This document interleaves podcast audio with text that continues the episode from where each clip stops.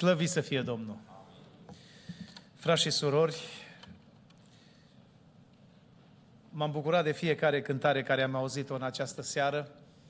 Am și cântat, am și ascultat și toate aceste cântări au scopul de a ne zidi sufletește. Mulțumesc și copilașilor care au cântat și sorei Rebecca care se ocupă. Dumnezeu să o binecuvânte! Vă aduc salutări sfinte din România.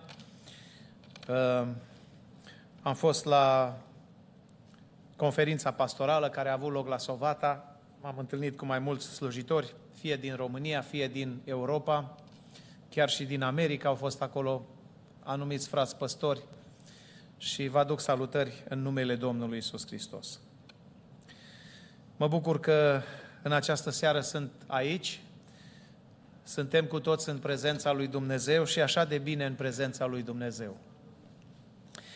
Aș dori în această seară, pentru studiul biblic pe care noi îl avem, așa cum obișnuim de fiecare dată,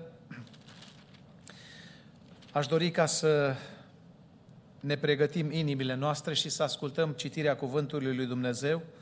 În această seară, textul este din Ioan, capitolul doisprezece, de la versetul douăzeci la versetul douăzeci și șase. Din respect pentru Scripturi, vă rog să vă ridicați și aș vrea să citesc cuvântul Domnului.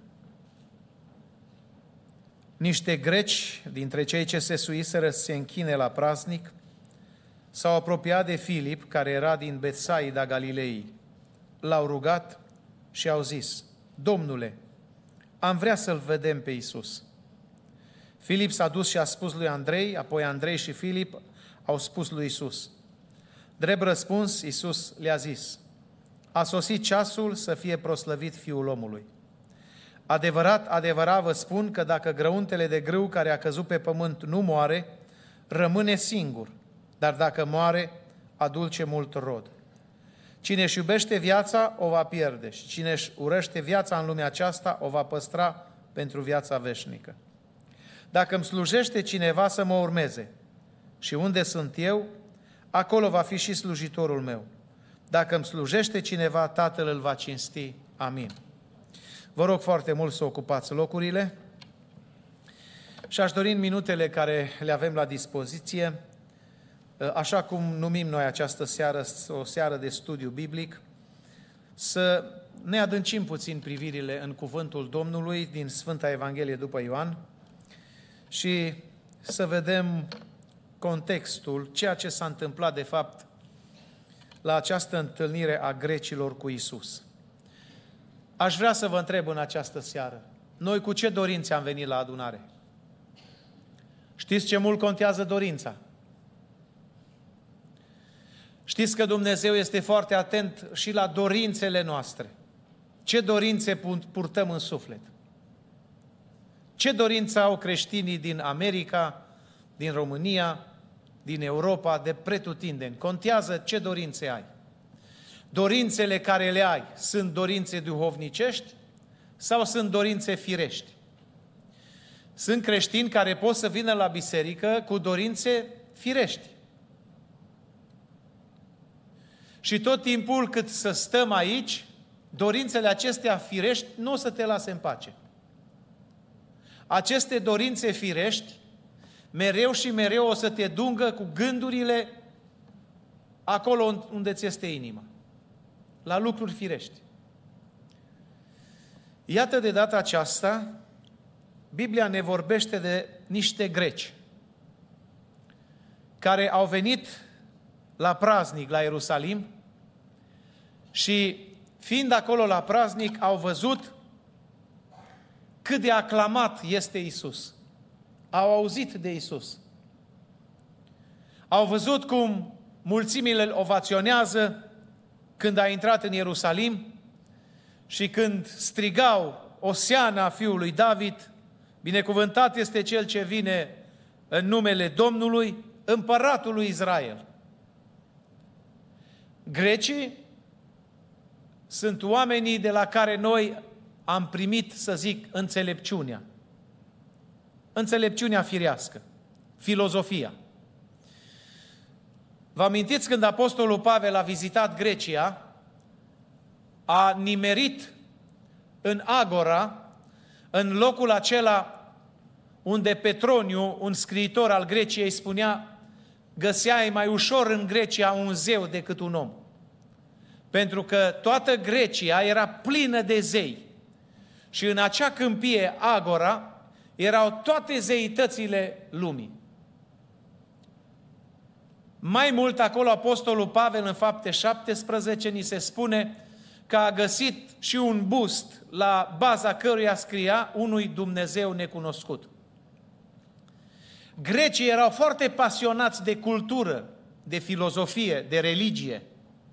Și prin urmare au creat acea câmpie, Agora, și acolo au pus aceste zeități, din piatră, din lemn. Apostolul Pavel a fost foarte inspirat să-și înceapă predica când a ajuns la acel zeu care n-avea nume, unui Dumnezeu necunoscut. Și de aici și-a început el predica. Iată că grecii sunt oameni înțelepți care au venit și au vrut cu orice preț să-L întâlnească pe Iisus, pe împăratul. Numai că la Iisus n-au putut să ajungă și, fiind oameni civilizați și manierați, s-au adresat ucenicilor lui. De data aceasta, lui Filip. De ce lui Filip? Știți că Iisus a avut doisprezece apostoli. Cunoaștem noi numele celor doisprezece apostoli? Iubiți frați, mai puțin tineri și surori, noi ca și creștini cunoaștem pe cei doisprezece apostoli? Haideți să vedem care sunt cei doisprezece apostoli ai lui Iisus. Dacă cineva te întreabă: știi cele zece porunci? Ca și creștini trebuie să știm cele zece porunci. Care sunt cei doisprezece apostoli? Trebuie să-i cunoaștem. Și să vă reîmprospătați memoria, deschideți în Matei capitolul zece, versetul doi, unde spune așa, și versetul trei. Cei dintâi apostoli. Iată numele celor doisprezece apostoli. Simon, zis și Petru, Andrei, fratele lui, Iacov, fiul lui Zebedei, și Ioan, fratele lui, Filip și Bartolomeu, Toma și Matei, vameșul, Iacov, fiul lui Alfeu, și Levi, zis și Tadeu, Simon Cananitul, și Iuda Iscariotianul, cel care l-a și vândut pe Iisus. De ce au venit grecii la Filip? Filip, ucenicul acesta, se pare că era grec, cel puțin tatăl lui. După numele care îl poartă, poartă un nume grecesc. Eu am fost foarte interesat, pentru că și pe mine tot Filip mă cheamă, numele de familie, și am fost interesat să văd ce înseamnă Filip. Filip provine din grecescul Filipos, care înseamnă iubitor de cai. Ucenicul acesta, puteți să vă interesați și numele dumneavoastră ce înseamnă. Acum veți zice: n-ai cai. Nu am, dar poate iubesc caii putere. Filip, fiind mai apropiat de Andrei, fratele lui Petru, s-a dus și a spus lui Andrei: au venit niște greci și vor să-L vadă pe Iisus. Amândoi s-au dus și au spus lui Iisus: au venit niște greci și vor să te vadă. Iar Iisus rostește următorul cuvânt: a sosit ceasul. Care ceas? Vedeți, toată viața lui Iisus Hristos a fost o viață foarte bine, să zic așa, știută dinainte. Foarte bine trasată de însuși Dumnezeu. Vedeți, Domnul Iisus și-a cunoscut bine ceasurile vieții. Noi nu ni le cunoaștem, noi nu știm ce ceasul următor. Însă Iisus avea niște indicii foarte clare, pentru că Iisus este Dumnezeu din Dumnezeu adevărat. El s-a întrupat și a venit în lumea noastră pentru un singur scop, să ne mântuiască. Dar odată cu acest scop, Iisus a adus și alte beneficii. De exemplu, Moise a vrut să-L vadă pe Dumnezeu. A putut Moise să-L vadă pe Dumnezeu? Nu. În Exod, capitolul patru, când el zice, arată-mi slava ta, Dumnezeu îi spune, nu mă poți vedea. Nu poate niciun muritor, niciun om să mă vadă. Dar Iisus Hristos a venit în lumea noastră, s-a întrupat, ca noi să-L putem vedea pe Dumnezeu. Și acum, spune El, mi-a sosit ceasul. De multe ori în Biblie îmi găsim expresia asta, în Noul Testament cel puțin, în cele patru evanghelii. De exemplu, când Iisus le vorbește despre faptul că ei vor să-L omoare, ei se enervează și vor să pună mâna pe El, dar scrie Biblia, El s-a făcut nevăzut dintre ei și n-au putut să pună mâna pe El pentru că nu-i sosise ceasul. Sau la nunta din Cana Galilei, când vine mama la Domnul Iisus, Maria, și îi spune, nu mai au vin, au nevoie ca să le faci ceva, să-i ajuți. Femeie, ce am eu a face cu tine? Nu mi-a sosit încă ceasul. Iisus știa foarte bine când începe ceasul minunilor, când începe ceasul suferințelor, când ajunge ceasul morții. Pentru că și pe cruce, când a știut că a sosit ceasul ca să plece din lume, a spus, Tată, în mâinile tale mă încredințez Duhul. Și apoi și-a dat Duhul și din punct de vedere omenesc a murit. Pentru că i-a sosit ceasul. Când au venit cohortele, când au venit să-L prindă, le-a pus întrebarea, pe cine căutați? Pe Iisus din Nazaret. Ei au căzut jos, toți, ca niște morți. Apoi s-au ridicat iarăși și i-a întrebat, a doua oră, și iar au căzut jos. Până când i-a sosit ceasul. Dragii mei, eu vreau să vă întreb în această seară, am venit noi cu dorința să-L vedem pe Iisus? Pentru că atunci când venim la biserică, eu mă gândesc că una din dorințele noastre este să-L vedem pe Dumnezeu. Se mai poate vedea astăzi Iisus Hristos? Cam acesta este textul. Despre ce vorbea Iisus? Despre suferințele sale. În momentul când grecii L-au căutat, știa că acum i-a sosit ceasul și de aici urmează celelalte ceasuri de a merge la Ierusalim, de a fi bătut, de a fi omorât, apoi pus în mormânt, să învieze și așa mai departe.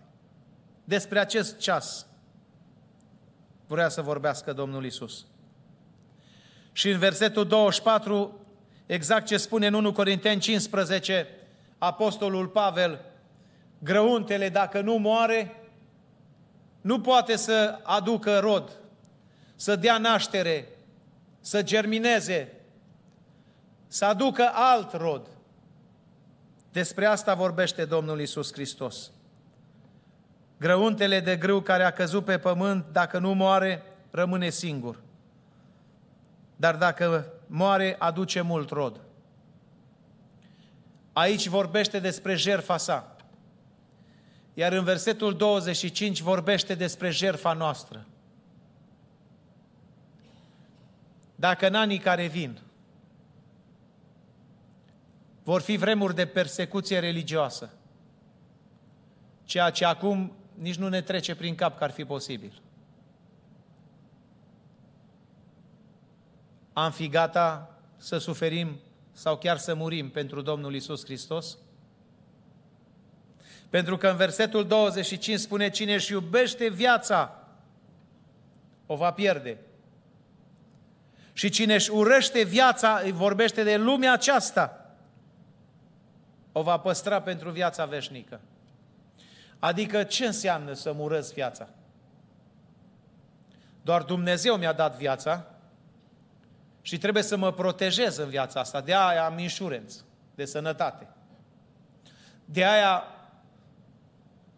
îmi iau mașina cea mai puternică, nu neapărat ca motor, ci ca și caroserie, ca body, să fie tare în caz de accident, dacă se poate un pick-up truck puternic, nu? Dacă dă unul în mine, să nu simt mare lucru.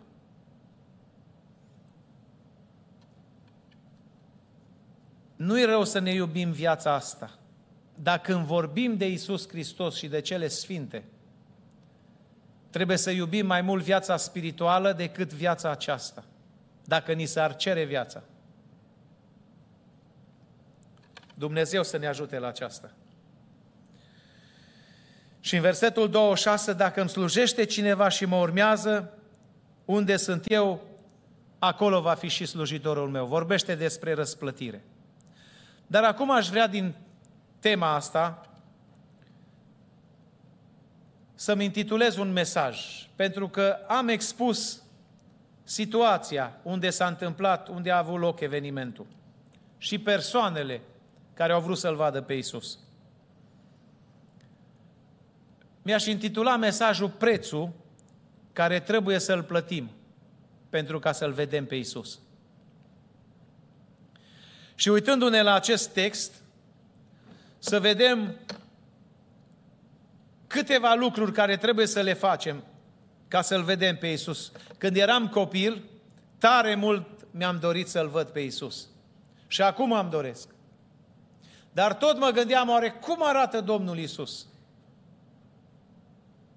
Și într-o noapte am avut un vis. Și în visul acela l-am văzut pe Domnul Iisus cum arăta El pământește. Am reușit să am un dialog scurt cu El,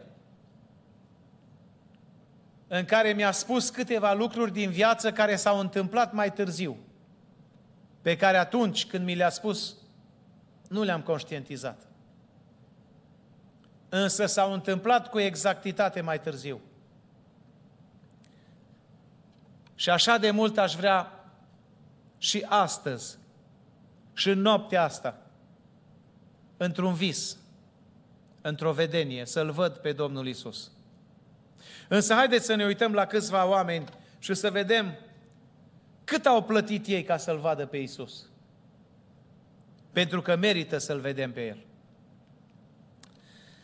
Știți ce spune în Ioan capitolul paisprezece? Vă rog să-mi puneți Ioan capitolul paisprezece, versetul de la cincisprezece, în jos.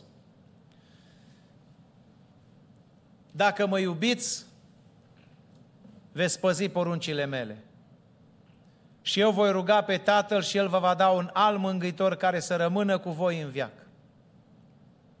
Și anume, Duhul adevărului pe care lumea nu-L poate primi pentru că nu-L vede și nu-L cunoaște. Dar voi Îl cunoașteți căci rămâne cu voi și va fi în voi. Nu vă voi lăsa orfani, mă voi întoarce la voi. Peste puțină vreme lumea nu mă va mai vedea, dar voi mă veți vedea pentru că eu trăiesc și voi veți trăi. În ziua aceea veți cunoaște că eu sunt în Tatăl meu, că voi sunteți în mine și că eu sunt în voi. Cine are poruncile mele și le păzește, ascultați bine acest verset, acela mă iubește. Și cine mă iubește va fi iubit de Tatăl meu. Eu îl voi iubi și mă voi arăta lui. Amin. Iisus Hristos se mai poate arăta și astăzi. Am auzit mai multe mărturii din Orientul Mijlociu, fie ale arabilor care îi persecutau pe creștini și cărora li s-a arătat Domnul Iisus. Unii s-au convertit și s-au întors la Domnul, dintre cei care au avut aceste revelații sfinte. Oare care ar fi prețul? Să ne uităm la câțiva oameni din Biblie care au plătit prețul ca să-L vadă pe Iisus. Iată, în primul rând, grecii aceștia. Grecii aceștia au cheltuit ca să vină până la Ierusalim. Mijloacele lor le-au pus la dispoziție pentru că doreau cu orice preț să-L vadă pe Domnul Iisus. Au fost gata să cheltuiască, oricât. Lucrul acesta mă duce cu gândul la un alt om al lui Dumnezeu, și anume la Zacheu. Un om mic de statură, dar cu o poziție înaltă în vremea aceea în societate, mai marele vameșilor, șeful de la vamă. Și omul acesta a avut o singură dorință în viața lui, una și bună, spirituală. Pe lângă dorințele firești, care erau rele și păcătoase, realizăm din dialogul care îl are el cu Iisus, are o singură dorință, să-L văd pe Iisus.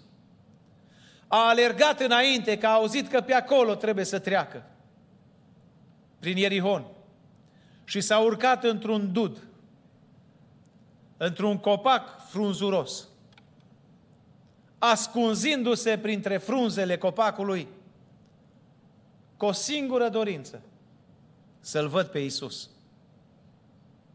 Și a trecut Iisus pe acolo și când a ajuns în dreptul dudului, scrie Biblia, că Domnul Iisus și-a ridicat privirea în sus și L-a chemat pe Zacheu. Zacheie, dă-te jos de grabă, căci astăzi vreau să intru în casa ta. Zacheu s-a speriat pentru câteva motive. Unu, niciodată nu-L văzuse pe Iisus și nu se întâlnise cu Iisus. Cum de Iisus îi rostește numele și atât de prietenos îl cheamă să se coboare din dud și să vină să se apropie de el, să-L vadă de aproape. L-au trecut emoțiile pe Zacheu. Ce-i-o fi trecut prin capul lui Zacheu? Cred că multe, printre care mă gândesc, s-o fi speriat Zacheu că acum Domnul Iisus, dacă mă duc în fața Lui, o să mă spună la toată mulțimea asta, cine sunt eu? Dacă El știe deja cum mă cheamă. N-am spus nimănui că mă ascund aici, în acest copac, ca să-L văd pe El când trece. Cine o fi spus? De unde o știut El? Și cu toate aceste gânduri, frământări în minte și în inimă, alunecă pe trunchiul copacului și vine până în fața lui Iisus.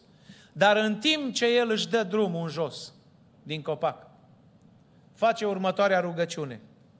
Sau, mai bine zis, mărturisire. Doamne, zice, averea care o am nu e a mea, Doamne. Jumătate din averea care o am vreau să o dau săracilor.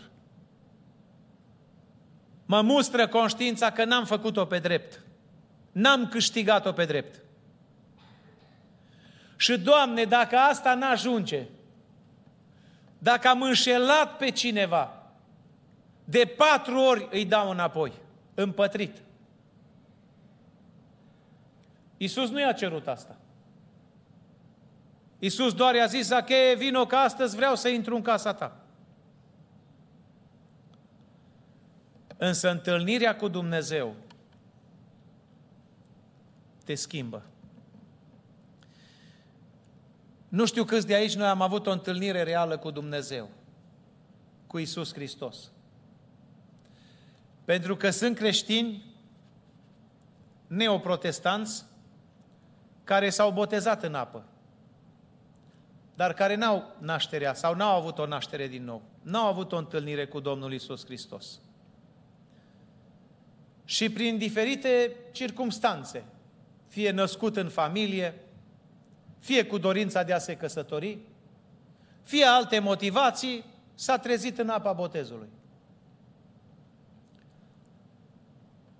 Nu odată mi s-a dat să văd acest lucru și să aud despre anumiți creștini care s-au botezat, lucruri care n-au fost frumoase.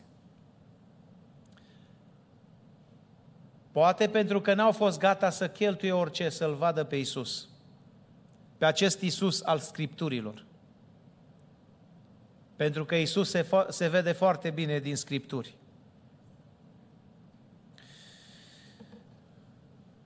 Deci iată, primul lucru ca să îl vezi pe Iisus este să fii gata să cheltuiești. Să fii gata să dai din al tău, nu din al altora. Din ceea ce ai câștigat tu, nu din ceea ce au câștigat alții. Un al doilea om din Biblie care l-a văzut pe Iisus a fost Sfântul Apostol Pavel.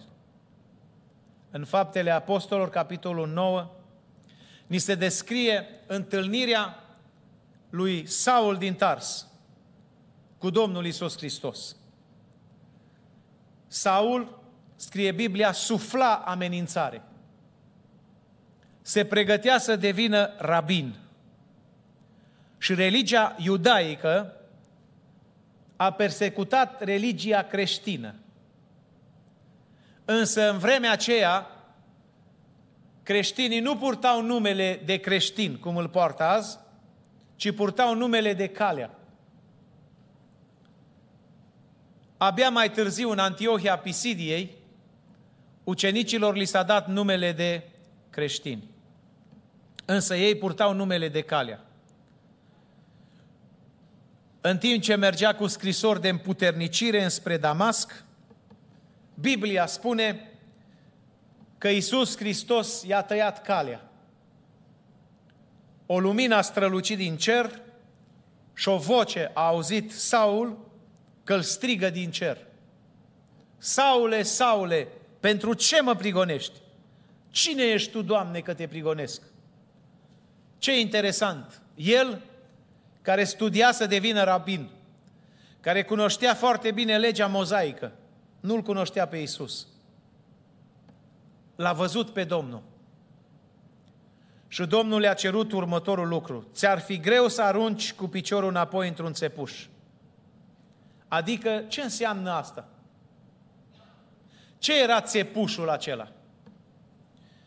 Știți, pe vremuri, în anumite zone, chiar și în România, oamenii aveau așa un fel de bâtă mai lungă, foarte ascuțită la vârf.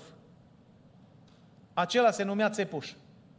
Cu țepușul acela, când mergea cu boii, cu vitele sau cu bivolii, ca să-i grăbească, să grăbească pasul, cu țepușul ăla îi împungea în spate pe animale, proprietarul.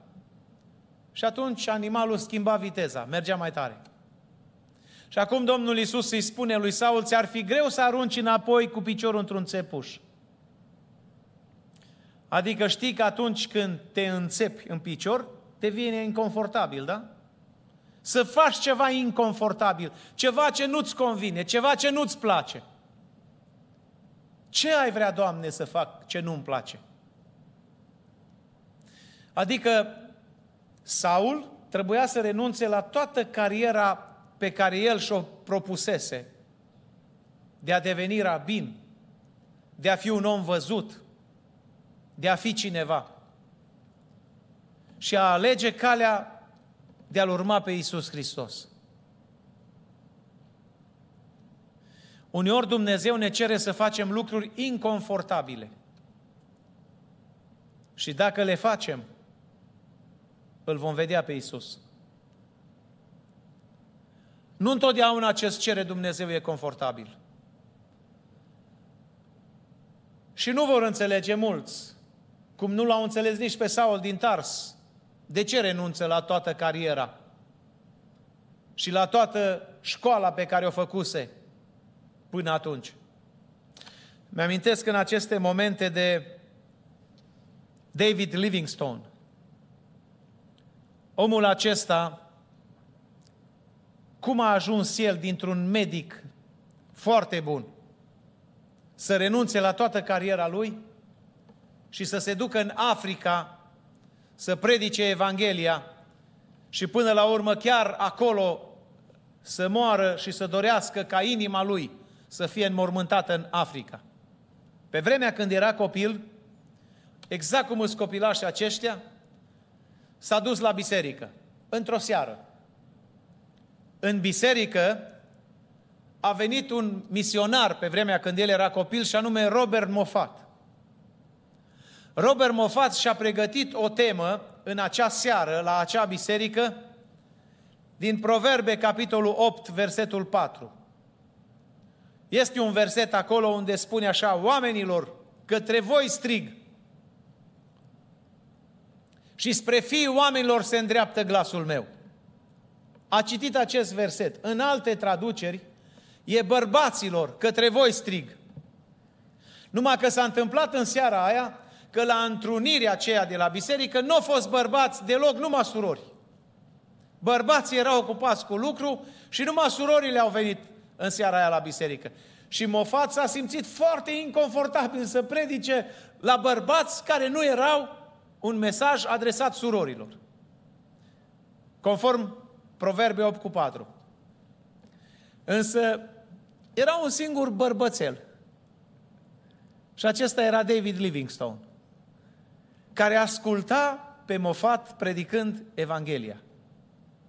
Și și-a zis el: când o să ajung mare, cuvântul Domnului care l-am auzit în seara asta m-a pătruns. Voi dori să fiu misionar. Exact asta s-a întâmplat. Și a terminat studiile medicale, a devenit un medic de profesie, făcea foarte, foarte mulți bani. Și i s-a arătat Domnul Iisus printr-o revelație, cerându-i să meargă în Africa. Și a fost gata să renunțe. Ca să-L vezi pe Iisus, trebuie să înveți să renunți. Pentru că altfel nu o să-L vezi niciodată. Să cheltui în primul rând și în al doilea rând să renunți.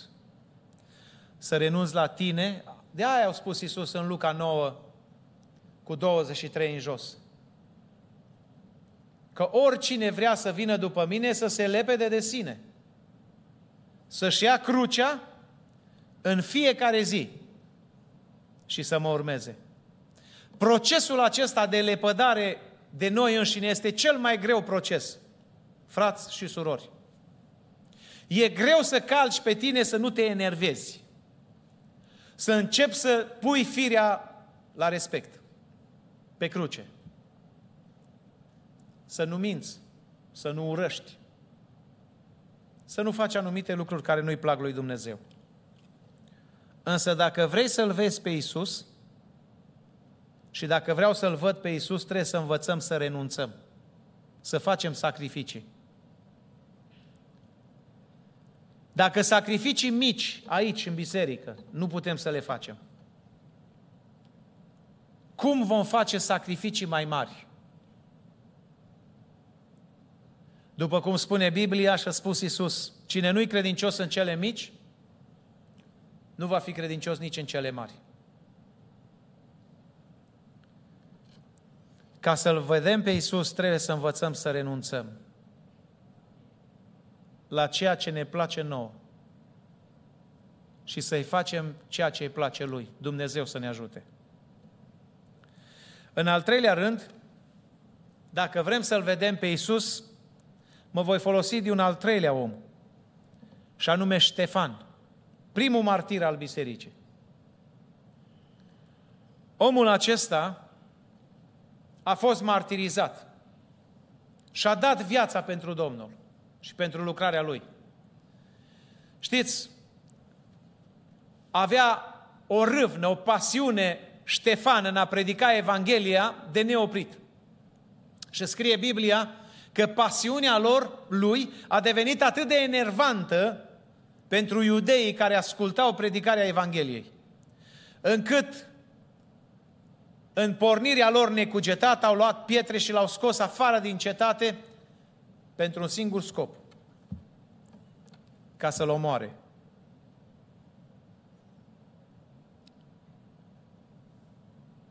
și l-au scos afară și l-au omorât cu pietre. Știți ce s-a întâmplat în timp ce îl omoreau cu pietre? Cu pietre?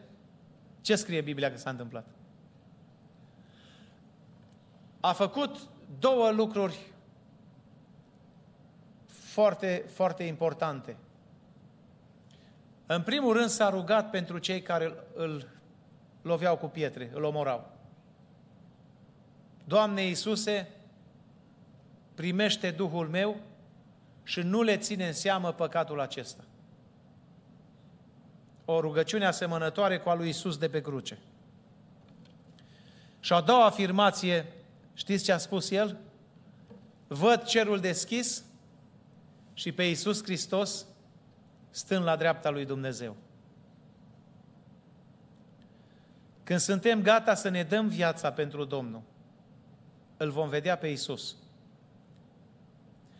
Dacă nu-L vedem în viața aceasta, vine vremea în Apocalipsa, cum ne spune, iată că El vine pe nori și orice ochi îl va vedea.